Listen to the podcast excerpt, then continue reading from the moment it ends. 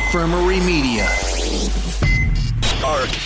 People engaged, stop for dueling decades. The Matrix and Blade versus Bloodsport and Renegade. Strap on that cap, bust out the power glove. Come fight for what you love. Dueling decades. Poop culture, popping pins, dropping hand grenades. Van Halen locked in Mortal Kombat with David Gray. Banner Ballet and Sick, Iron Maiden GNR. Come fight for what you love. Dueling decades. Broadcasting from the Podcast New York studios, it's the adult only retro game show where the decades battle for supremacy because it's your history.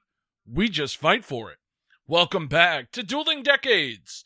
Let's take a look at this week's duelers and the decades they will be fighting for on this special throwback triple threat. I am Marc James and I will be representing April of 1980 against these men. First off, with April of 1993, say hello to Man Crush. What up? It's Man Crush. I feel like we were just here like 35 minutes ago with Vernon Wells, but it's actually been a couple days. And I'm I'm glad we're doing the game the way this is today. This is a triple threat matchup where we only have one pick apiece, which is fantastic because I would not have had time to do another two pick episode in the same week. So let's get it on, fellas. And dueling with April of 1986, he is the host of the Miscast Commentary Podcast. Welcome back to the show, Joe Findlay.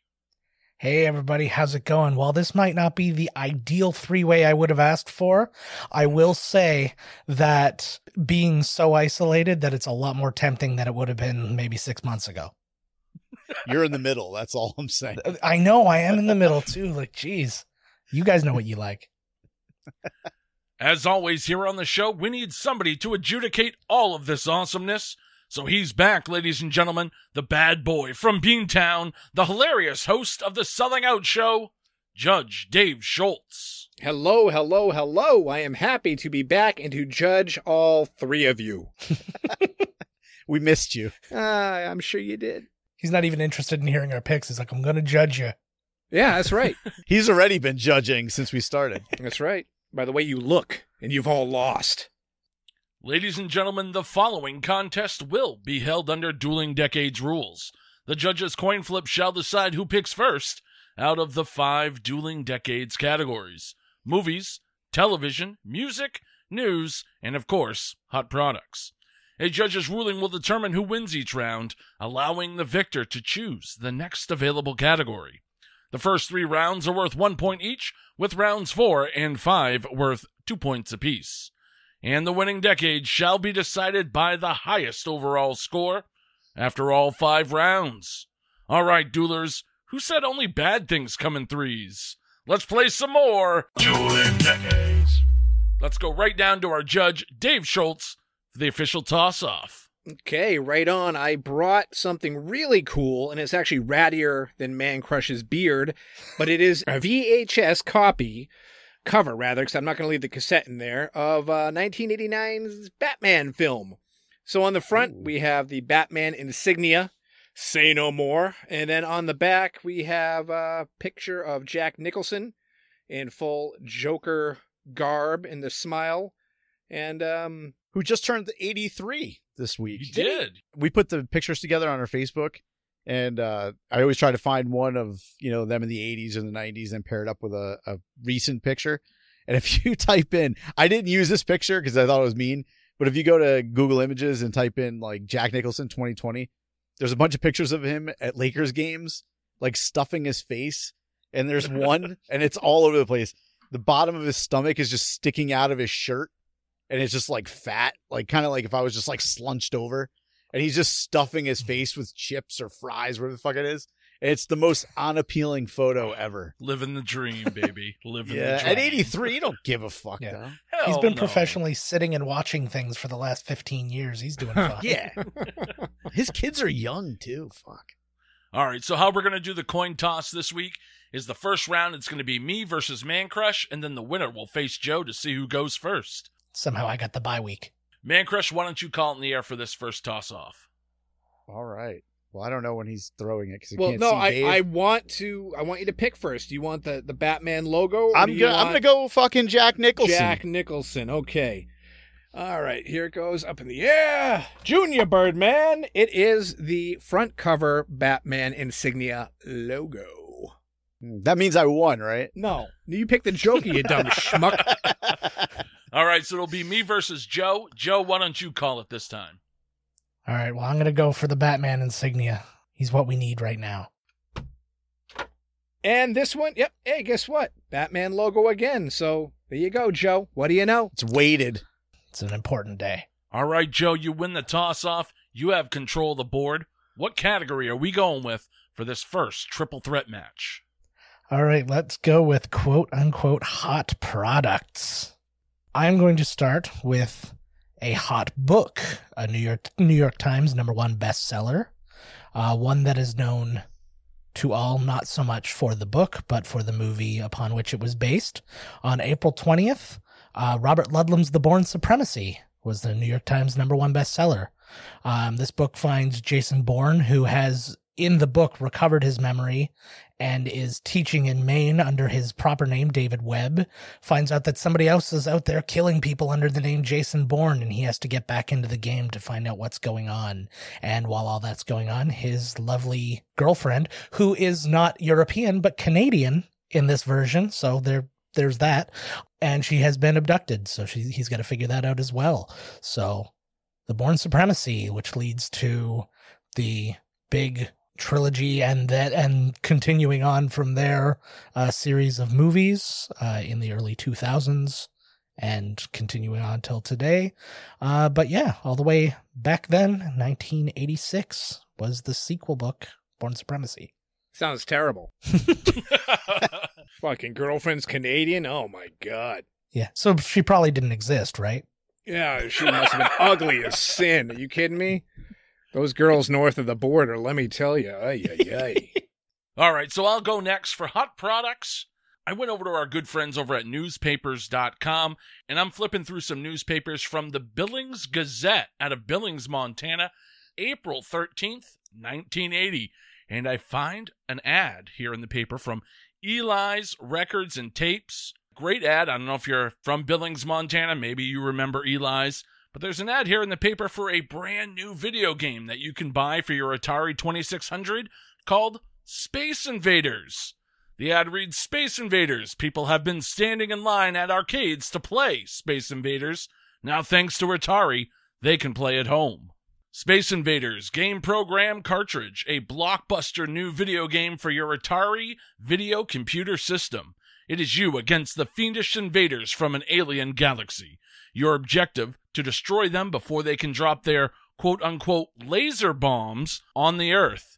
It's not as easy. The invaders are quick, clever, and protected by neutron shields. But if you're quick enough, you might even gun down their command ship. Special price while our first shipment lasts. List price $29.95. Eli's sale price $24.95 for Space Invaders. So that's what I got from my hot product. One of the greatest games of all time, The Great Space Invaders, now available on the Atari 2600 for your disappointment. that was the thing, man. I mean, of course, Space Invaders came out in 78, monumental game. And then when you got it in the Atari, it just wasn't quite the same. But you know what? It was one of the top sellers for the Atari 2600, and the game's gone down in history. So that's what I got from my hot product. Man Crush, over to you. All right. So I'm the only one with the 90s. So we're going to go to April 28th, 1993. And here is the first video game to feature the CD ROM. You know, as you would know, in the early 90s, CD ROMs, they were still pretty early in their domestic lives at this point. You know, people were just starting to get them in their homes, but they're still fairly pricey in 1993. A drive would cost about 400 bucks. So that's like, what, like a $1,000 in 2020 to get one of these things. This was during a time when these drives, they still had caddies. Do you guys remember that? Like you'd have to take the disc, put it in the caddy, and then slide that shit into your computer. Oh, that wasn't a place to put my soda? It was not. I have a, a good story about that that I'll tell one day, but I'm not going to do it now. Uh, but that's how long ago this was. I think I had that caddy drive up until like the mid to late 90s. Oh, yeah. To be honest. Uh, but up to this point, there were no games on CD-ROM, at least none that featured real life actors. It had an actual like cinematic feel to it. The game was a, it was a big deal at the time. It was heavily talked about coming out. It had a massive video game budget at the time. These people speculated that I think it was Trilobyte and Virgin Interactive that they spent over a million bucks on the game. And this is 1993, so that's a lot of money to put on a game. But it was also it was like the first game that I remember that had like an adultish feel to it and not like the Leisure Suit Larry style adult, but more of like the horror feel to it. Yeah. Uh, everything was pre-rendered 3D graphics. It had two discs, so you know it's good. Uh, it had real digital music. It had real live action video. Bill Gates even called this game the new standard of interactive entertainment. Uh, it would go on to sell 2 million copies for the PC and Mac, which in 1993, that's an amazing feat to become the top selling CD ROM game by 1995. And this kind of led, and you can find this all over the place online, they kind of give credit to this game making that whole CD ROM market just because people were like, oh shit, that can do that. And I don't know if you guys remember the ill fated Philips CDI, the compact disc interactive. It was super expensive. They made this game for that too, and it played the best on that, but they made it for PC, Mac. It was on for everything. But this is the horror adventure puzzle game, The Seventh Guest. Yeah, I thought that was the game you were going for. At first, I thought you were talking Myst. Well, Myst was the other one that came out after. Great this game. was the the original. It was, and then it had five fucking sequels or some shit too. Yeah, th- that was the thing with those games is the graphics at the time. There was nothing out there that could touch it because they were actually using video rendering. Yeah, there was real people. Yeah, it was amazing. It was like they had real actors in the game and shit. right. It was a big fucking deal. I would, you know, like some of these games, it's kind of like a movie. I'm not like a retro gamer, and I talk to Mike Ranger about this stuff sometimes. How does it feel to play these games? I think if you're a retro gamer, it's cool. But if you're not, and you just go back and play an old game, you're like, oh, this is fucking garbage. I wonder how this game would hold up, I don't know. or any game to me. Like in Space Invaders, I think that's part of that whole retro game aspect where it doesn't matter if it's bad, you could still have fun with it. yeah, well, the game's so simplistic that it's so it's Yeah. so easy to pick up and play. Exactly. And then on the uh, complete opposite end, you got my game, which was way more difficult and, you know, it was all puzzles and Yeah, people would never figure out that game now. The graphics are just wouldn't hold up to even then. As Oh, great as those graphics were then, Yeah. wouldn't hold up to what you have now, and people wouldn't even be able to figure it out. Like, what is what's that? Well, I think that's that's part of the reason that the retro games from 1980 since they're so simple, they weren't trying very hard, so it's it's okay. But like the early 90s games where they're trying to render real graphics and real people Yeah. and they look like total shit or like weird robot box weirdos that they have in the games, you're like, ah, this is weird. I can't play this. But anyhow, that's my game. It's the seventh guest for my hot product from April 28th, 1993. All right, all three picks are in for the hot products round. Let's toss it over to Judge Dave Schultz for the ruling. You know, Man Crush never gets to the fucking point with these things. He he leads you around, and, and he start. I mean, listen, there must have been some guy, or there is some guy right now listening to the show who is a seventh guest fanboy who the whole time was getting wet, going, "Yeah, I know what he's talking about, man. I love that fucking game." That you know, but for me. It- it- you talked and talked about it. I'm like, I have no idea what the hell he's he's talking about. And then finally, you just go, yeah. So anyway, uh, by the way, the game's called The Seventh Guest. So uh, that's my pick. You know, you didn't name drop the product in the beginning, but hey, That's boring. Uh, To me, if I come out of the gate and I go, my game is the seventh guest, and you've never heard of it, you're going to be like, what the fuck is the seventh guest garbage? well, I mean, all the details are still the same, right? You're still going to hit us with all that that juicy info. It's not the same, though, because you know what? It's like anything else. Like, if I was listening to a show and somebody dropped something that I, I didn't care for or I didn't know what it was, I might just skip it and just Mm. forward. Okay. This way they can't. They got to wait. I'll defend Man Crush. He's giving you the uh the Mad Men pitch. Wet that whistle. I'm building a fucking picture, Dave. I'm drawing a picture like Bob Ross. You just got to wait for it to fucking Yeah. be done. Oh, I can't wait to get lost in your happy trees, man crush. Especially the ones growing on your face right now. You like that? I got more on the uh, the right side than I had do on the left side. It's more of a It's shrub than a tree at this point. there you go. I got to give props to Joe for actually bringing up a book. Remember those people? A book. Eh, Even though Marc and Man Crush came both with video games, Marc, um, Space Invaders released on the Atari 2600. You mentioned it's not the original release of the game. It came out in 1978. Uh, Joe, back to the Bourne Supremacy book real quick. This was the first book? This was the second book. The second book. Okay. Yeah. Now, see, my you know where I'm going with this is if it was the first book, Mhm. it'd been much more impressive to me as that was the catalyst for all the things that you mentioned that followed. Yeah. You know what I mean? Yeah. well, I Um, don't control time.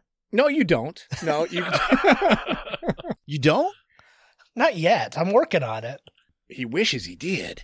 But uh, looking at all this right now, I'm going to have to go with 1993 and Man Crush and his long winded explanations of a product before he reveals the name of the product because the CD ROM, the first CD ROM game, is a very impressive feat and it set the table for a lot of entertainment that we all enjoy to this very day. It, wasn't just that, too. I mean, the part of the point I was trying to make is people bought these CD-ROMs not just for the gaming aspect, but they were like, "Oh wow, it can do that. I'll buy one." And now they have a CD-ROM, and then programs started coming out on CD-ROM. So it, it wasn't just that; it was Yeah, uh, but kind dude, of a catalyst for a lot of other things. Yeah, it was, but I mean, it's still enjoyable to this day. I use my copy of The Seventh Guest as a frisbee. So, still rocking and rolling with that fucking CD ROM. I love it.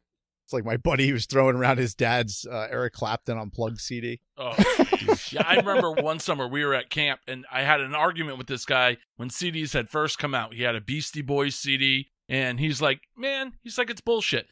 People say these things don't scratch. That's bullshit. They're just lying to you. CDs do not scratch. He's like, I threw it up against a cement wall, still plays. CDs don't scratch, dude. I'm like, whatever. Time will tell on this one. I'm going to tell you, you're wrong. yeah. Newsflash, you lose. Yeah. Maybe he just thought that Beastie Boys album went. All right, Man Crush, you won the first round. You take control of the board. What category are we going with next? All right, I think we're gonna go television. April twenty first, nineteen ninety three. Here's a debut. A it's a CBS classic. It was on. It lasted for uh, eight or nine seasons. It all depends on how you want to categorize the pilot season, because the first season was like one of those where it's like four episodes. Obviously, it started in April. Uh, it also had a spin-off called The Sons of Thunder. Fucking juggernaut there. Uh, came back in 2005. Uh, had a TV movie, and it's currently being rebooted on the old CW. So we got real legs on this one. You like that, Dave? We got I kicked that off early. It's got legs. Keeps moving. wow. the show would routinely get ratings in the 11 to 12 million an episode. Typically would be found in the top 20 for the week, eh, which is not too damn shabby. And I'm sure Joe, see if you agree with me on this. It's a show that aired Saturday nights at 9 p.m., which is what? It's relegated for like dead air reruns and old movies, but not for this nine year period. This show was kicking ass at that time slot for whatever reason. Is that kind of accurate? Saturday nights. It's yeah, it's um, it's a little different now than it was then, but definitely back then it was. I, I would say that that would be considered kind of a dead zone. exactly. And but the show did fantastic.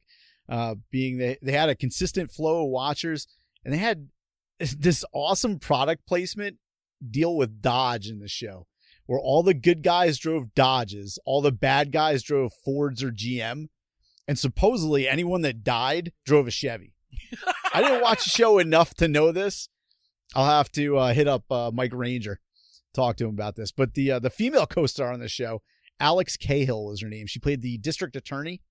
Uh, her life is like worse than fucking John McClane. She was kidnapped 22 times and shot multiple times in eight seasons. Holy She's the fucking DA, the district attorney, and she's getting kidnapped fucking 22 times.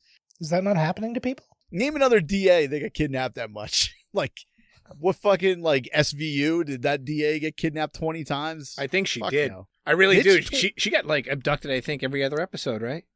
Oh fuck. Well, there that's out the window. But she wasn't boning motherfucking Chuck Norris like this chick was, Hell no. which is which is why she got her ass saved on each one of these fucking 22 attempts on her life. Uh, but this is the debut of the Chuck Norris classic for old people and Mike Ranger's brother, Walker, Texas Ranger, and uh, you have AIDS. that is the best. That's one of the best things ever. Walker told me I have AIDS. I can't get over that. It's the best line. That's amazing. But that's it. Uh, yeah, April twenty first, nineteen ninety three. We got uh, Walker, Texas Ranger. All right, Joe Findlay, what do you have? So, a little bit of background here. I want to talk about Geraldo Rivera for a moment. Yeah. Uh, just coming off of uh, getting fired from his TV show for uh, what he bel he says originally was he was trying to uh, leak a story about the relationship between Marilyn Monroe and JFK. And then he was let go from his network. And he had this big special. He wanted to break back into the world. And so he syndicated and produced his on his own this special. It was a 2-hour special that was uh, that aired on April 21st in 1986 and it was called The Mystery of Al Capone's Vault. Oh, that that's come up before. Yeah. and yes, it is uh, obviously about opening a secret vault in Al Capone's vault in uh, his uh, Lexington hotel, uh, which was abandoned, and they had discovered this. Basically, the entire special was leading up to what's going to be in the vault, that sort of thing. It actually is credited for inventing that sort of theoretical news that still exists to this day where you just have a shot of an empty podium and they talk for two hours about the press conference that's, that's about to happen. So, as we all know, that ended with them opening that vault and only not but some dirt and bottles were in there. Uh, he tried to spin it. It didn't work. He ends up apologizing at the end, disappointed in himself. But 30 million people watched that special. It is to this day the highest rated syndicated special to ever air on television, beating out uh, the Frost Nixon interviews. It is a giant special. Most people know about this. It is a pop culture reference everywhere. The S- Simpsons references, all sorts of things. Uh, it's a pretty big deal in TV, and it's one of the go-to things that Geraldo is remembered for, other than getting his nose broken by a Nazi or revealing some uh, some military uh, locations while embedded in Iraq. So that's what I've got: is the mystery of Al Capone's vault from April twenty first, nineteen eighty six. All right, for my television pick, we're going to go to April 11th, 1980 on the ABC network for the debut of a brand new late night comedy TV show called Fridays. I don't know if you guys remember this show at all, but uh, you know, it gave us uh, Larry David and Michael Richards for the very first time, of course, of Seinfeld fame. Now, what was great about this show is it was almost kind of a complete copy of SNL because SNL was kind of failing at the time. Matter of fact, they even brought in a lot of the same special guests, such as Andy Kaufman, Billy Crystal, Mark Hamill, George Carlin. But unfortunately, the show did not last as long because of motherfucking Ted Koppel. Yes, Ted Koppel. They gave him an hour long show at the end of the night, which kind of absorbed into the time slot that Fridays was in because they were doing updates on the current situation with the Iran hostage scandal. And so what happened with Fridays is they tried to move it to midnight. to Thursdays. No, this would have put Fridays technically as the first show on Saturday. Saturday morning. So they're like, that's not going to work. We'll put the show in prime time. So they put it in a prime time slot. The show failed miserably, didn't find its audience. Yeah, that's the unfortunate reality of Fridays.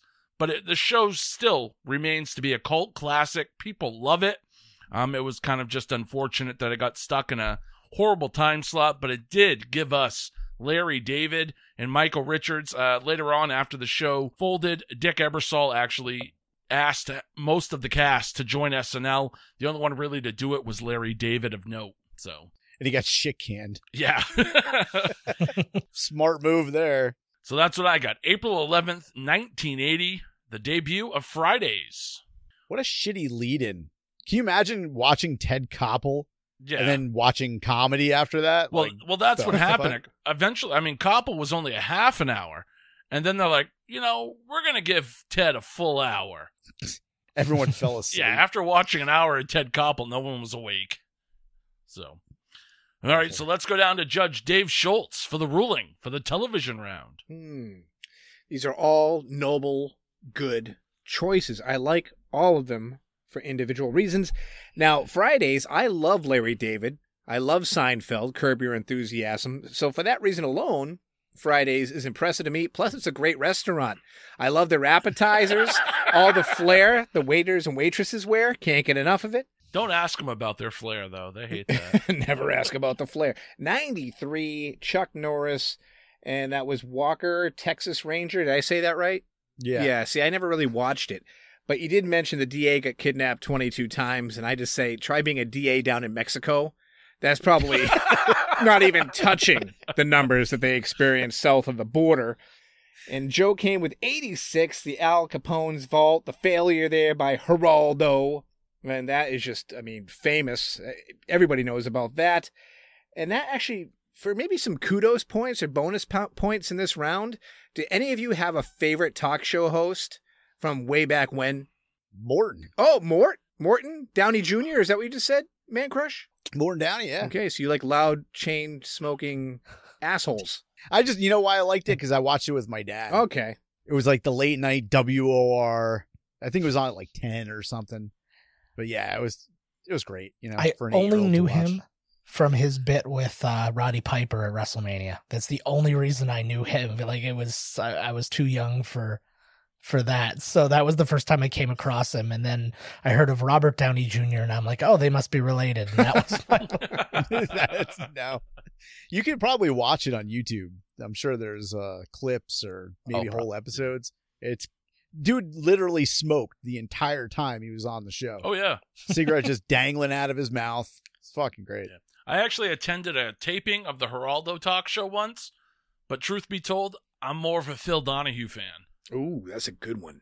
That is a good one. Now, now, Joe, you know, north Yeah. of the border, I was just talking about the DAs south of the border. They didn't have any uh, Sally Jessy Raphael A up there or anything, or They did, uh, but uh, I mean, we got, we still get all the shows you guys get. You do know that, right? no, no. Listen, I get it, but they might. What, what be- you're saying is not foreign to me. Dave makes it sound like Joe's in Bangladesh or some shit. No, I'm not trying to imply he's on the other side of the world here, but they must maybe have Yeah. some more local, you know. They they do, and actually, um, right when uh, Marc said he had attended a taping, I was going to mention I went to a, du- a double taping of uh, one person's name was Dini Petty, and then another person was Camilla Scott. Camilla Scott was more like the Ricki Lake of Canada. Oh yeah. She is thick. Yeah, a little bit.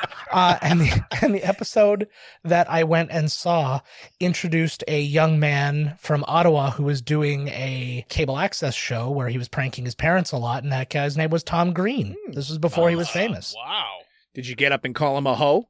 No, I did get on the show though. I got a comment on the show, and my buddy tried to make a comment too, and he thought he was being really funny. And then when it was finished, Camilla looked at him. and She's like, "Is that it?" And he was like, "All right." And then he sat back down, and then he was cut out of the show. Wow, look at that. We can try to find Joe and Marc in their TV debuts on someone else's talk show. You know, that, that- that'd be some good points for the listeners to try to dig up and find, huh? You'll never know who I am with hair. Okay. Well, listen, uh, as much as I respect Larry David, Marc, Fridays is off the board. I'm sorry, but the show had no staying power whatsoever. And when you're talking about uh, Chuck Norris here, there's this unspeakable power. There's machismo. There, there's so much, you know, legendary action, fists of fury coming from Chuck Norris, especially in a cowboy hat. So right now, I'm looking at Joe and Man Crush's pick, and both have cultural re- relevance here. Oh, mine's got legs. Y- Yeah, yours has legs. You said they're going to reboot the damn thing, right? Yeah, it's uh it's the dude from Supernatural, uh Jared Padalecki or whatever the fuck his name is. Yeah, he was on the Gilmore Girls. My wife told me that. yeah, he's gonna be the new uh Walker. Hmm. Which somebody lost their shit in our Facebook group if facebook.com forward slash dueling decades. If you're not there yet, we always have to throw that out there. But somebody lost their shit on a post. They were like, What is this bullshit? Liberal America and you can't have Jared. Pa-" I was like, I had to ban the guy. Like, what the fuck? like, you're so mad about te- like, okay, man, sorry. Hey, All right, sorry. at, le- at least they're arguing and bitching about Walker, Texas Ranger. yeah, he was really mad. He was upset about it. All right. wow. Hope he calmed down. don't No, he's still going. it was me. You didn't recognize him because he had hair. You see, he was. Yeah. Uh, but yeah, guys, uh, great picks here. But uh, it looks like I'm gonna have to go 93 again just because of the longevity of the program. and yeah, holy shit is right. And plus, you know, Wow. it, it's a show that people seem to just love for some reason. I couldn't tell you why, but when you bring it up, people always have memories of it, whether it's about AIDS or one-liners or anything else. that, that alone. But that'll no, round. that shouldn't win the round. But I mean, that's one of those notable things. But yeah, I'm gonna have to give it again to 93. But this one's close. Uh, Joe was right, right there. Oh man. Okay, so where do we go from here? Um let's go to movies because I'm a little concerned that these guys are gonna have juggernauts and I'm up two points, so fuck it. Let's do movies now, right? Smack dab in the middle with April 7th, 1993. And uh, this one, it's a time period movie, and I'm not usually big on time period flicks, especially when they're in decades that I didn't grow up in. Uh, it's not a film noir like Vernon Wells was talking about last week. Just movies in general from decades. They like they have to be really spectacular for me to get into them. Do you guys feel the same way? Like if you're not from that decade, you have to be like really wowed because you don't know the shit that's going on. No, see, I kind of like period pieces, man. I think. Do you? I think it's nice to kind of travel to a different time for you know at least a couple Well, of. it's because you're high all the time. So it's Good point. I, I mean, I get that. It's just like if they put out a movie now about the 80s or 90s, it could be a total shit bomb movie, but I'll still watch it because there'll be things in the movie that I'm like, oh shit, look at that. It's fucking G.I. Joe or some shit. but like these movies, this one, uh, anywho, I mean, this one, it took place in the summer of 1962. And, uh, and even though it's, it's a positive, upbeat movie, it reminds me of Stand By Me, which is another 60s time frame movie. And I really like that one too. And even though they have a few core things in common, Stand By Me is Stephen King, for example. This movie has Wendy Peppercorn and James Earl Jones. All right. Little differences. Uh, this one went on to make about $34 million at the box office, which is about $63 million in 2020. It spurned off two direct to video sequels. So that's success right there. It gave us lines like, This kid is an L7 weenie. You play ball like a girl. And of course, Mark, You're killing me, Smalls. that's exactly it. And that's all I got to say. It's a 1993 cult classic, The Sandlot. Fucking fantastic movie. I think the, the one nice part about these timepieces, anything that doesn't have technology in it, I feel like doesn't age. Like you Yeah. can't fuck it up. You can always go back. Like Stand By Me, I can watch till I'm 100 years old. Wendy Peppercorn never ages. No, well, that's weird. That's weird. Yeah, no, that's- she doesn't. If you go back and watch the movie, she's the same age now as she was when I watched it in '93. I get what you're saying, but theoretically, that's wrong. Remember, I'm high all the time, man. So, this is true. All right, so who's up next? all right, I'll go next. I'll tell you what, guys. My movie for this one stars the beautiful Hilary Summers. You're gonna know her from such feature films as Flash in 1982's Beauty and the Beast, and of course, Urban Cowgirls. It also has Eric Edwards, who you're going to know from Twin Peaks and Night of the Living Dead, and a gentleman you will know from a little movie called Ghostbusters, Mr. Ron Jeremy. Released April 23rd, 1980, a young woman ingratiates herself with a movie star and then takes all she can from her. I give you the adult film, The Budding of Brie, rated X. For the first time, I feel like decades, a porno has been dropped. April 1980 did not have some of the best movie releases. The best one I could find to note was uh, Where the Buffalo Roam with Bill Murray. But you know, that's not even the best movie about Hunter S. Thompson. So you know what? Can't masturbate to that. No. Well, you are in quarantine. now. the Budding of Brie was directed by Henri Pachard. And guys, I don't know who your favorite directors are, but I can guarantee he does not have the body of work of Henri Pachard, who has 364 credits to his name. And of course, Oh, the legendary Ron Jeremy, who has almost 1,600 films to his name. His IMDb page is almost as long as his schlong. so I give you The Budding of Brie, released in April of 1980. Just a groundbreaking film, I'll tell you. It's a hymen breaking. Yeah, it's so got groundbreaking. It's really hard to find a copy of it. Matter of fact, the movie itself was shot on 35 millimeter, so you know it's quality. Uh, if you go on to YouTube and look up the budding of Brie, somebody has actually edited the whole movie together, minus all the fucking scenes, and it's only about five minutes long. So Oh. enjoy. it's got a very young Ron Jeremy in it. You can't go wrong. The budding of Brie, April of 1980. Joe, what do you got, man? I got a little bit of an erection now, but I think I can get past it while we can talk about this movie. All right. Um, I will see your uh, prolific director, and I'll give you another one. I want to talk about Ridley Scott for a minute.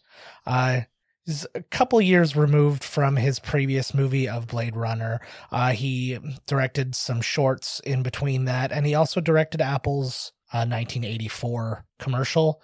Uh, but he had another movie he was making uh, across the pond, and it was that was actually released in December of '85. But in the US, it was released April 18th of 1986, and that is the movie Legend starring Tom. Cruise, Tim Curry, the uh, feature film debut of Mia Sara, best known for Ferris Bueller's Day Off, and everybody's favorite LP, Billy Barty.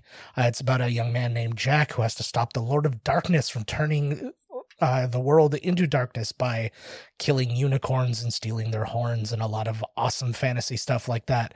Uh, it did win a Best Cinematography Award. It got a lot of uh, praise for its uh, beautiful look and all that stuff. It wasn't a gigantic success uh, in the box office. It became more of a cult hit afterwards when it came out on VHS, and it's just it's one of those ones when it comes on, I still. I still pop it on and I'm like, hey man, like it's to see young Tom Cruise before he was Tom Cruise uh, is kind of a, a mind blower. And uh, yeah, it's a great one. Legend, April 18th.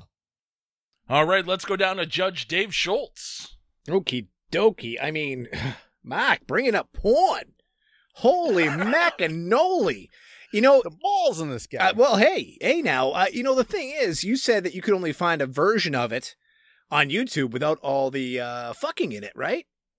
Well, of course, they're not going to have all the fucking on YouTube. Right, but did you watch it? Yes, You did. Yeah. Okay. Did you like it? absolutely not. The, uh, the Oh. production quality, I mean, it's 35 millimeter porn uh, with Ron Jeremy acting. What do you think? Well, I'll it's not you. exactly Martin Scorsese here. I but- happen to have a copy of Budding of Brie on two CD-ROMs. I'm willing to sell to you for a very low price, five dollar. Five dollar. What do you say, Mark? You want to win this round? That is amazing. And it's CD-ROM. The seventh guest brought us this moment.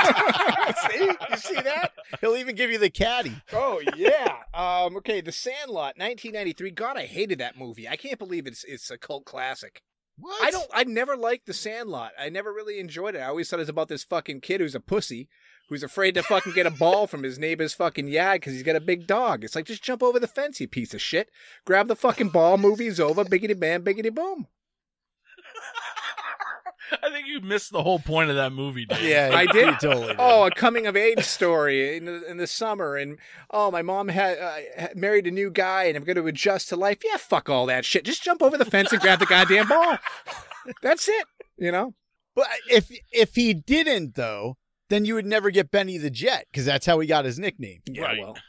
So it destroys the whole story. Thanks, Dave. Sorry, that's what I'm here for. Okay, so now on to 1986. Legend Tim Curry is absolutely fucking terrifying. You mentioned that wasn't a big box office hit, so it really doesn't.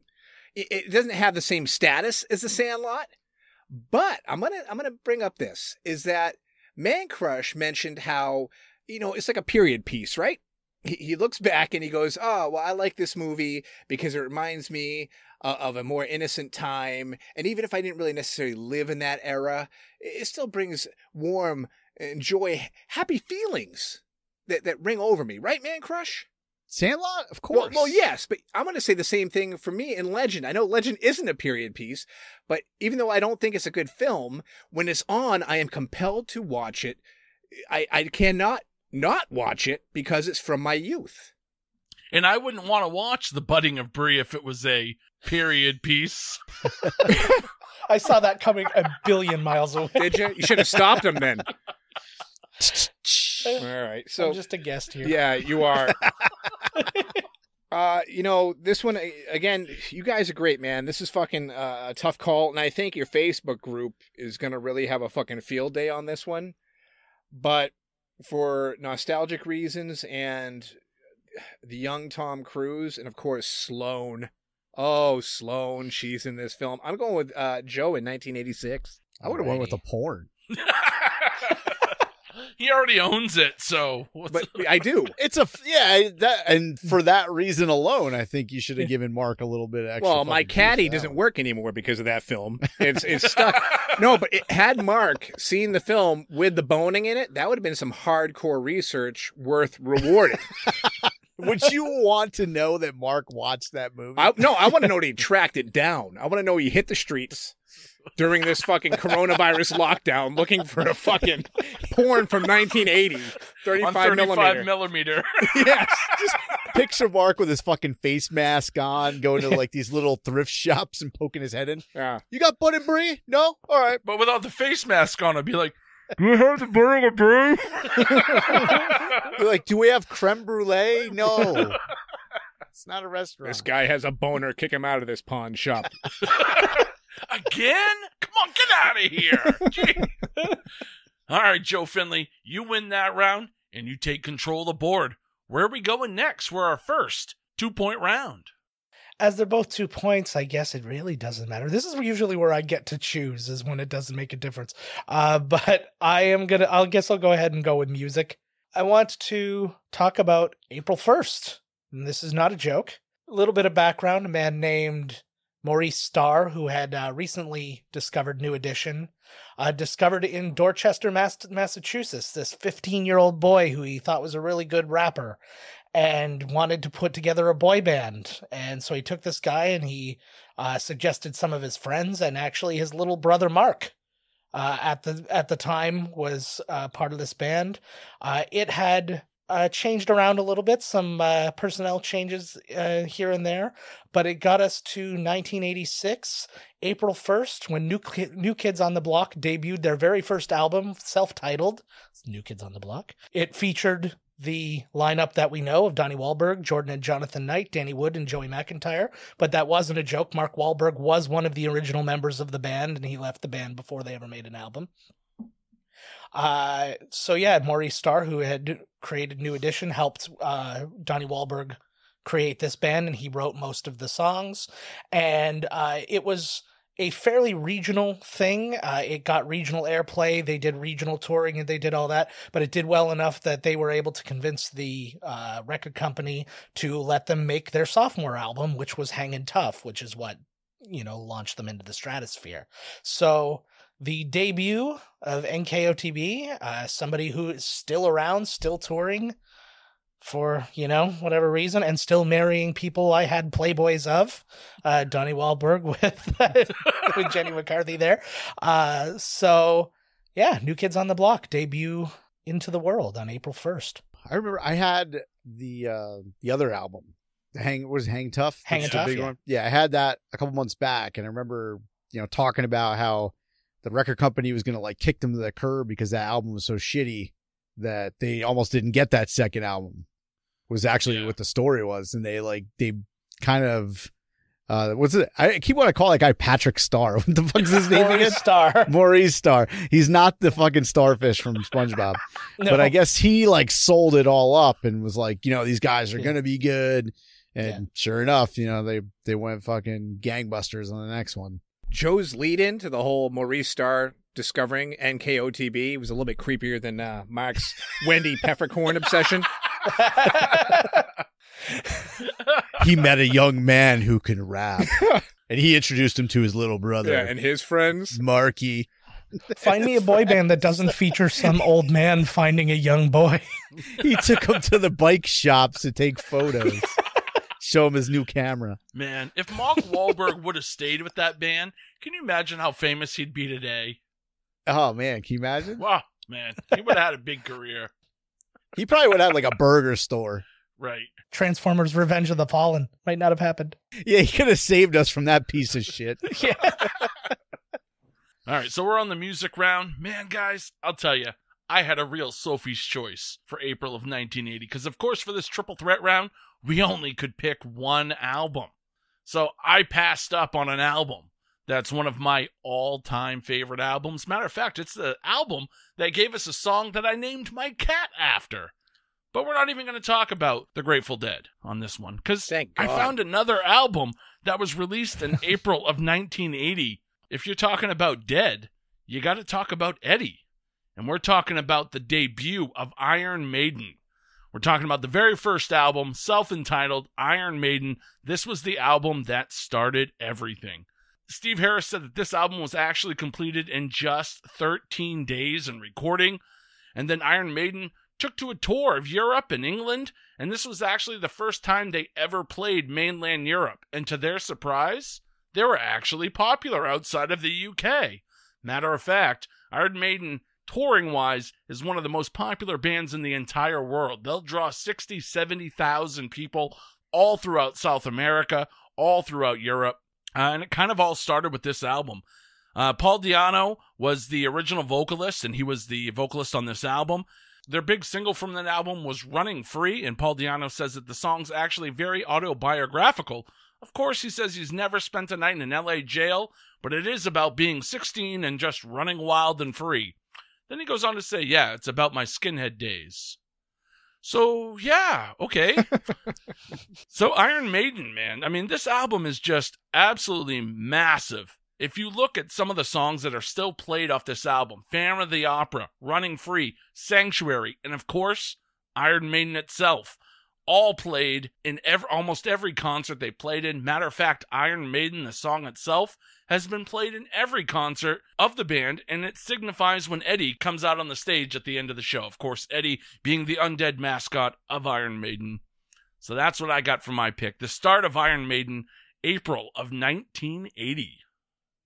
I like how you didn't mention Bruce Dickinson one time through that whole diatribe. He wasn't part of the band. yeah, because that's this when they fucking took off in '82. Correct. And I, I I'm a big fan of Bruce Dickinson. I know you had him a couple episodes back. Uh, but you know, this was Paul Di'Anno's But it all starts Iron- here. Right. This was Yeah. Paul Di'Anno's Iron Maiden.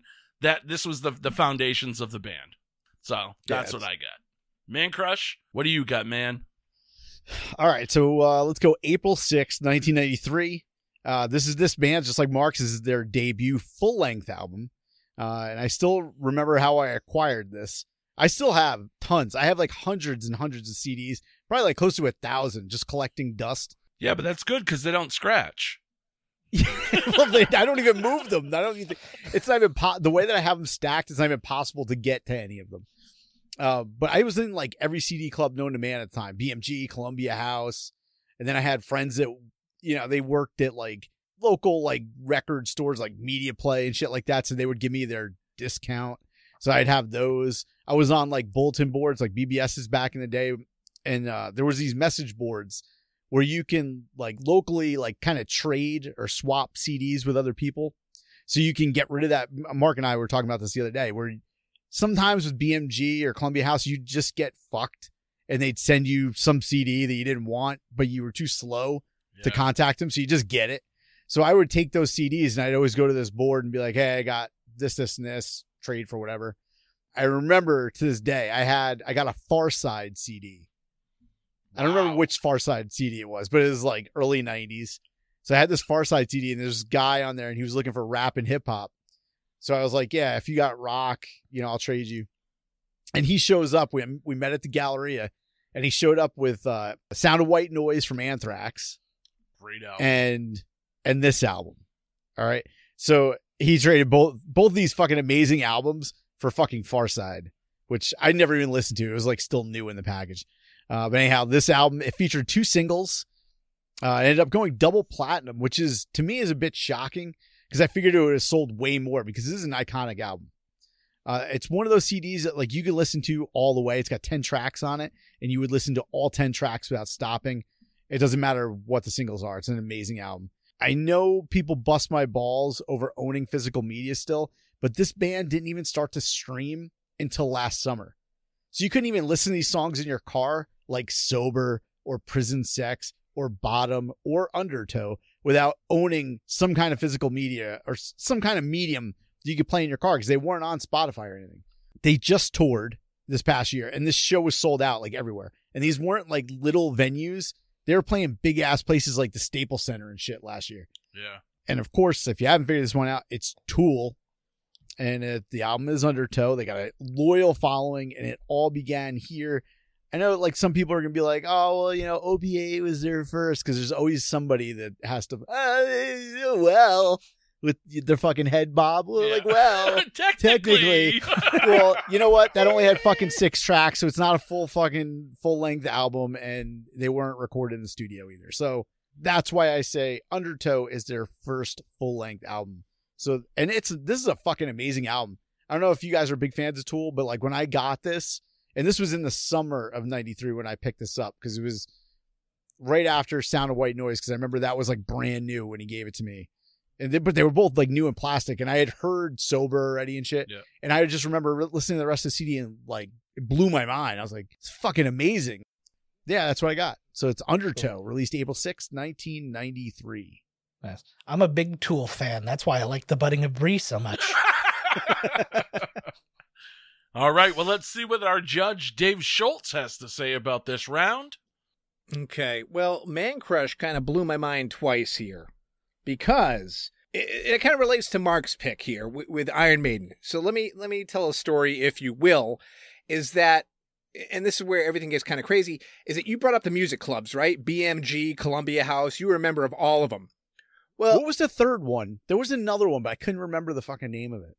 I, My brain farted. I don't know. I used to smoke as much weed as Mark does now. so it's kind of hard for me to remember. But I'm pretty sure everybody else does remember or participated in the scam where you would sign up for these CD clubs to a P.O. box. Did anybody else do this? Or Uh, yeah, okay. and get the big ass box, and then just then you'd be gone. Yeah, and then you just close your P.O. box and they got fucked. So they may have sent you the Far Side CD, but they got plenty fucking bent over too. Trust you me. But beyond all this, I used to do something very similar also at my local library where I'd forget to return a library book and rather than pay, I just go and sign up for a new library card. And one time when I did that, I used to use aliases. And one time I used David Dickinson, inspired by Bruce Dickinson from Iron Maiden. And I, I might still have that somewhere. The David Dickinson, Massachusetts library card. I probably shouldn't have mentioned the town because I owe monumental amounts of bleep money. that out, Mark. Yeah, I'll, I'll bleep it. Bleep that one. They're going to come after me. Um, also, uh, quickly, 1993, the Tool pick. I like Tool, but when I saw them live, I hated them and I haven't listened to them since.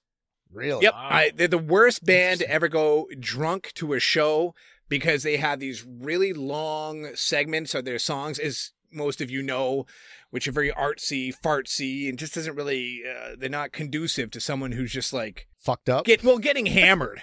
You know, you're like, come on, dude, I'm falling asleep over here. You know, so hey, It's kind of like the metal version of Pink Floyd. Yes. You think? Yeah. Yeah. the mind fuckery. Yeah, they often called Tool math metal just because of, you know, some of the timings and intricacies of the music. It's actually, from a composition standpoint, it's kind of Mm. mind blowing for heavy metal. Well, I failed algebra three times in high school, so maybe that that explains the whole thing here. Uh, Joe with NKOTB as a Massachusetts born and bred resident. I don't live there anymore, and that is all NKOTB's fault. I had to leave the state to disassociate myself with that fucking terrible group. But I will say this that phenomenon, and I think we've even talked about this while I was a judge in this show before Yeah. Yep. it was just unfucking believable. So, um, ooh, great choices. As creepy as the whole Maurice Starr finding little boys and doing I don't know, making rock stars out of them. I guess I was going to say something much more perverse, but I, I don't want to do that. I don't want to sound like Mac. I'm actually going to go with 86 on this one.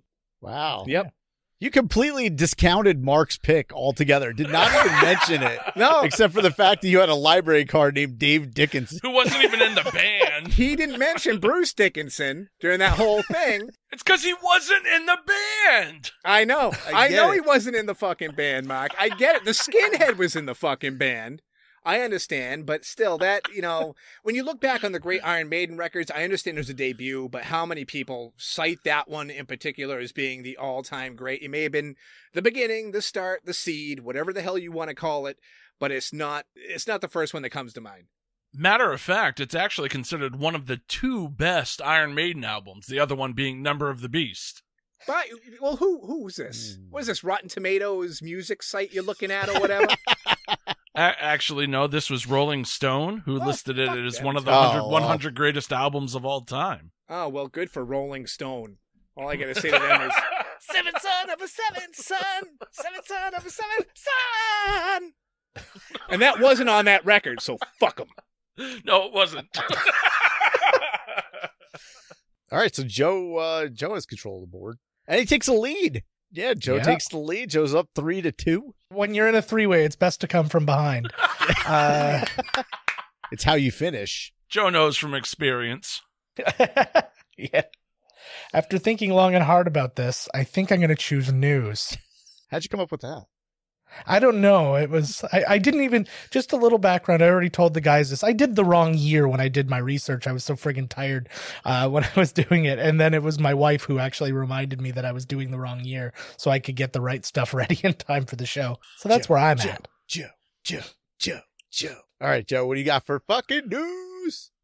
All right. So towards the end of the month, April 26th of 1986, uh, a power plant was having a safety test, and that safety test went awfully wrong. They cut the power to uh, reactor four and never was able to get it back on, and the reactor superheated. A steam explosion, a large fire, massive evacuations. I'm talking, of course, about the Chernobyl power plant accident in the Ukraine. Uh, 28 people within the first couple months of the accident had died from the radiation poisoning. Another 134 people were in the were in the hospital from acute uh, radiation poisoning. Uh, over 350,000 people in the surrounding area had to be per- permanently evacuated from their homes. Uh, to this day, 3.5 million Ukrainians receive special benefits for uh, that uh, from the government from receiving different uh, radiation sicknesses and uh, and things related to that. According to experts, it could potentially be cer- certain areas. It could be hundreds of years before you're even allowed to go back there, uh, and it is considered the largest nuclear accident to date. Uh, Fukushima being a close second, uh, as it was, but it is again a very well known thing. Obviously, HBO just did their special talking all about this, and uh, there was a lot of deal with uh, cover up and late reports on uh, on this stuff in the Soviet Union at the time. And yeah, just a gigantic deal if you want a story with legs. This one's got extra ones because of all the radioactive deformities. So You have to count on Joe to bring the fucking sadness I know. and then do it in the last round. Well, that's I was I was say I was really I was getting you happy so I could make you real sad at the end. Uh, but but yeah, that's where I'm at. Chernobyl has its massive reactor meltdown on April 26th. All right. So for my news story, man, I've been waiting for this news story to come up for a long time. And I was doing research for this show, and for some reason, this just popped in my mind. And I'm like, man, when did that take place? And of course, it was on April 21st, 1980.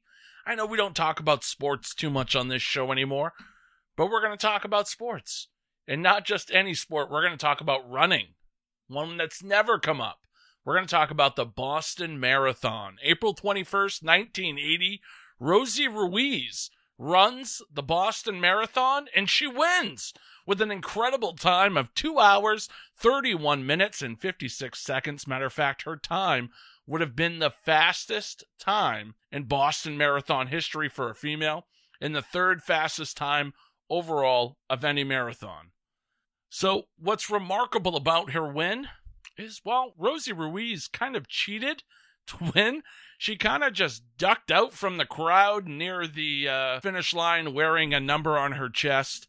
She actually qualified for the Boston Marathon because she was in the New York City Marathon, and she only got a pass into the New York City Marathon because she claimed that she was dying of brain cancer. Her time of 2 hours, 31 minutes, and 56 seconds was an unusual improvement. It was actually more than 25 minutes faster than her time from the New York City Marathon just six months earlier. Matter of fact, in the post race press conference, they were asking her questions about intervals and her training regimen, and she had absolutely no clue what intervals were. She actually asked the reporter, What are intervals? Another reporter just asked me that. And of course, if you've improved your time in six months by 25 minutes in a marathon, you know what intervals were.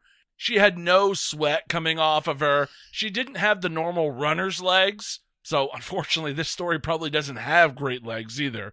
But Rosie Ruiz cheats to win the Boston Marathon. Of course, she got caught. They stripped her of her finish from the New York race and her win from the Boston Marathon. And unfortunately, Rosa Ruiz did die of cancer, but in 2019, mind you. So she was uh, arrested in 1982 for embezzling $60,000 from a real estate company. And then, of course, she moved to the great state of Florida, where she was involved in a cocaine deal in 1983. So that's what I got for the final news round Rosie Ruiz cheating to win the Boston Marathon. Oh man, that's fucking. That's pretty good. I thought you were gonna say because you know, like back in the day, like, and this is probably like just prior to 1980. They thought that women couldn't run marathons because they thought that their uterus would fall out. So I thought this story was gonna be like, no, it really happened. Her fucking really uterus, happened. mile 18, it just fucking dropped out. I don't have a uterus, but I won't risk it.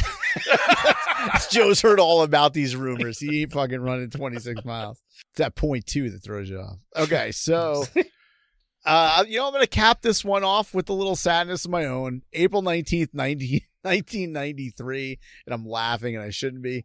After a 51 day siege by the FBI, 76 Branch Davidians die in a fire near Waco, Texas including 25 children, two pregnant women, and David Koresh. Only nine people escaped the building during the fire. The rest were either suffocated, burned alive, crushed by debris, or shot. Uh, it's a real fucked up situation that unfolded for two months on live television. If you were alive in 1993, the shit was on every day. It was on everything. It was on yeah. television. It was on the fucking radio. Like matter of fact, we used to listen to um, uh, K Rock is the one that was in L.A. There was another something rock. It was another like national. Maybe it was K Rock. I don't remember. But they took their music. It was like a hard rock rock station, and that was one of the things that they were blasting out the speakers at all hours of the day to piss off the people at Camp Davidian. and uh, so they used to talk about it on this station all the time. It, I don't think it was K K Rock is definitely the one in L.A. So I can't remember somebody that listens to the show, if you remember what that station was, let me know. I'm fucking old. Um, but yeah, it, it was a crazy time for us though, because a couple years prior to that, we lived like an entire war on television. Like Desert Storm and Desert Shield, whatever the fuck they called it. Like that was nonstop. We saw that whole war on television. And then two years later, we see this whole war on our own land, like Right. domestic war going on for two months between the FBI, the ATF, and the Camp Davidians. Uh, but the story that I have here, it says, uh, dying in a raging fire is a gruesome death to choose. But cult experts say Monday's suicide by more than 80 Branch Davidians indicates the depth of the hold that David Koresh had over his followers. Still severed at, this is from the day after it happened. This is like Tuesday morning. Uh, still, several experts believe investigators probably will find bullets in some of the bodies beneath the compound rubble. Uh, there's two feasible situations. Either they were willingly, they went willingly into the flames, or they were forced to go there by guards or by Koresh, said Marcia Rudin, the director of the International Cult Education Project in New York City. Never fucking heard of it. Uh, Monday's mass suicide near Waco has drawn comparison to the 1978 suicide murder of 912 followers of Jim Jones in the jungle of Guyana, South America. It w- but this was a big fucking deal. I mean, this was on television so much and it came out of nowhere. Yeah. It was like, yeah, the war just ended. You know, we got like a little time or we're just watching MTV and then boom, this was on every channel. MTV used to fucking have like updates on this shit. And they were just every single day. I actually have, I'm not going to go through it, but uh, I clipped it out of the, the paper from the day after and it's a timeline of all the shit that happened during this. And at first, when I started clipping it, I was like, ah, it's not too bad. There's probably just like five or six highlighted things. There's one, two, three, four, five, six, seven, eight, nine, 10, 11, 12, 13, 14, 15, 16, 17, 18, 19, 20. There's 26 like bullet points of different like highlighted things that happened during that two month period. Wow. It's fucking crazy. Yeah, I remember watching that on TV, man. It was that was insane to see. When It the really tank was. rolls through that building. Yep. And they like remember he had like a Camaro, like his prized Camaro, and they like fucking ran into it. Like they were do- they pulled the the book out on this and tried everything. And I think, you know, you you bring up and it's kind of funny that we had just seen all this footage of the war. Really what we were able to see during Desert Storm, that was war coverage like we had never had before. Maybe, you know, the American audience was a little desensitized to that and it wasn't as shocking as it would have been before. Yeah, because you saw the full fire. You're Right, Like exactly. when that fire out, it was shit was on television. They showed everything. They showed the fire, the buildings burning, the tank crashing through the building. The only thing they didn't show was people on fire burning and running out of the building. Because they didn't. They were already dead. Yep. So, And it's all shit like you know, like when we look at stuff now, we look back to like the 1950s and 1960s on television. We're like, oh, they couldn't do that on TV. And then you think about it now, like you would think by now we'd see all kinds of crazy shit on television or in the media. But no, I think all the fucked up shit was more in the 90s Oh yeah. yeah. in the late 80s. Yeah. Say a year then- later, you had OJ and the high speed chase. Yeah, You know? Exactly. The- yeah. all that's gone. They they don't really do that anymore. Now it's it's just a bunch of like you know propaganda shit on every fucking channel. Whereas then it was just raw, like fuck it, like Geraldo shit. Put it on the air. Why not? Nazis, sure. Fucking throw them on TV. Yeah. You know, it's, it was just a crazy fucking time. You couldn't do that now. You couldn't have fucking cameras rolling for two months outside of a fucking like Camp Davidian. So, well, you couldn't because it's burnt down. But like if it was another one, you know, you couldn't have that either. You know, it's I don't it's know, just man. I don't it's know. crazy. Let's just get a compound and try it out. yeah. hey, I'm already held up indoors. What's the big deal? But it'd be like, hey, can you guys turn that K Rock up a little bit? Turn it up, man. This episode has revealed just how creepy Marc really is. I mean, this whole show, all the shit you're revealing, and now you're like, let's start a compound. Oh boy. Wendy Peppercorn will be there. Yeah, yeah, you did just kind of impulsively start a cult. Like, oh, what the fuck? what else is going to happen when you're quarantined for over a month, dude? We're already all in a cult. I don't know. I've been baking a lot of bread. Bring the cameras outside of Marc's house while he's in quarantine. We can watch that for two months instead. I'll let you know when the fires start raging, Dave. He's just smoking all day. there is smoke coming out of the bedroom window. I repeat, there is smoke coming out of the bedroom window. It's still coming out of the bedroom window. Still coming out. Whatever's in there was definitely dead. His wife just walks outside like she's doing shit. Like, well, I don't know what's going on, but the fire is still going. It's just Marc. He's smoking weed. Go away. It's like sleeping cows in the fields and shit. hey, you leave my cows alone. We now we witnessing his cat that he named after a Grateful Dead song. We see him now in the window as well. He is alive, ladies and gentlemen. News at eleven. All right, well, wrap this one up, Marc. All right, let's go down to Judge Dave Schultz for the final ruling on this triple threat match. Groovy, groovy, groovy. 1986. Joe, you mentioned uh, Fukushima. Now, was that the second largest, or did that trump? I shouldn't say the word Trump. Defeat Chernobyl. No, it was. It's considered the second largest. Woo! Thank God Chern- Chernobyl didn't need to change any of their signs. This is wonderful. okay, that's great. We're still the, the number one uh, nuclear disaster site in the world. Uh, 1980, Marc came with the Boston Marathon. Um, I mean, uh, almost similar to Joe's mention of NKOTB earlier. Growing up there, who didn't know about Rosie Ruiz? She's a personal hero of mine. I mean, for Christ's she sake, ran a whole marathon without a uterus. without a uterus without actually running or even breaking a one single bead of sweat. She's just a pathological liar, and it was Yeah, if beautiful. you ain't cheating, you ain't trying. Oh my God, what a wonderful thing! 1993 Waco. I mean, what is there else to what else is there to say about this? You know, there is one thing. Tim Daly starred in the TV movie and played David Koresh. Wow, from Yeah. Wings. Yes, That's from a deep, Wings. It's a deep cut. It is, but I love. I, at the time, I loved that movie, but uh, unfortunately, is on 35 millimeter film, and it's really hard to find now.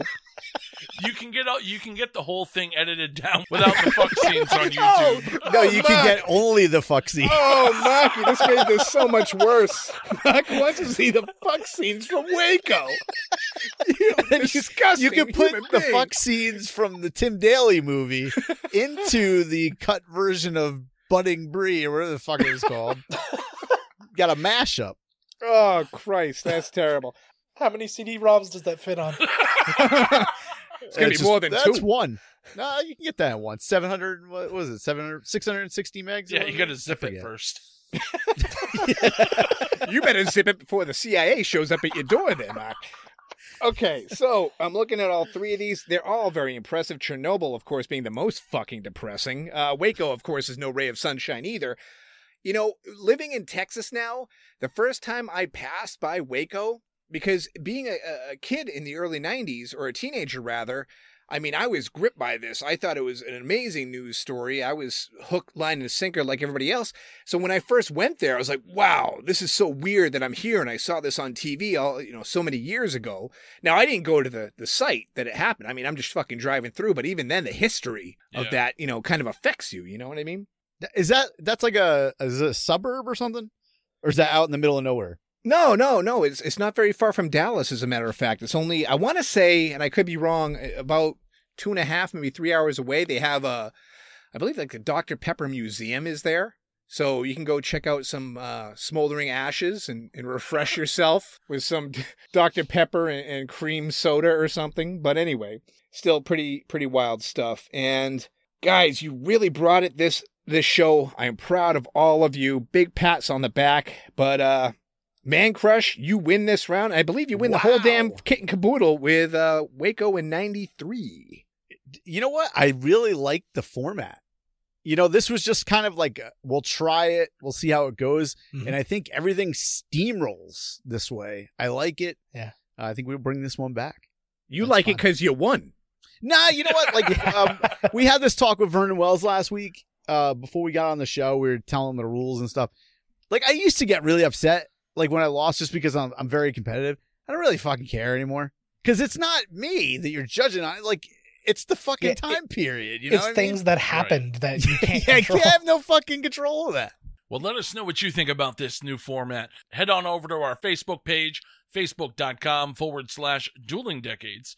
And then while you're on the interwebs, head on over to duelingdecades.com where you can subscribe to the show on iTunes, Apple Podcasts, really, wherever podcasts are available. I want to thank our good friends for showing up this week. Joe, why don't you tell everybody what's going on on the Miscast Commentary podcast? All right. Well, uh, Miscast commentary. We're just wrapping up our uh, continuation of the uh, MCU marathon. Uh, just the supplementary movies that have come out uh, this week. So we'll be finishing in about two weeks with Spider Man Far From Home, and then we're going to be back to our old favorites from the 80s and 90s. But you can also check out our new podcast. It's on the same feed. It's called The Binge Watchers on the Wall, a Game of Thrones podcast, where I take my co host Todd through Game of Thrones. He has never seen an episode, he doesn't know a single spoiler from the thing. He's reacting to the entire series as we go along, and then I try and explain it all to him as we do it. so those episodes drop Sunday, and then miscast commentary episodes drop on Friday. All right, and our great judge, Dave Schultz, tell everyone what they can be hearing on the Selling Out Show. Well, we just didn't celebrate episode number 50 because we forgot it was episode number 50. But we did pitch sequel ideas for Wayne's World number 3, which never happened. That was my pitch. And my co host Nate came up with a sitcom idea for Big Trouble in Little China. And you can find us on all your social medias and all that good stuff at Selling Out Show. I'd watch that. Yeah, I would too. Well, listen to my show first, okay? And then we'll see where we go from there. Well, we still have to flesh out the uh the prequel to Over the Top. Yeah. So I don't want to like, yeah, I gotta wait because I don't want to steal any ideas. but that's got to be fleshed out. His whole trip to Mexico, how he gets into the arm wrestling, how his Yeah. wife gets cancer from somewhere in Mexico, brings it Yeah. back. Now we can have a whole pandemic Right. angle. Come Like, to find out that kid's great. not even really his. It's not even his. It's not. It's Loja's, which is really Ugh. fucked up. All right, duelers. Well, on that note, we're going to end this episode right here. So until next time, duelers, we're going to bid you a peace, love, light, and a joy. Stay safe, duelers. Infirmary Media.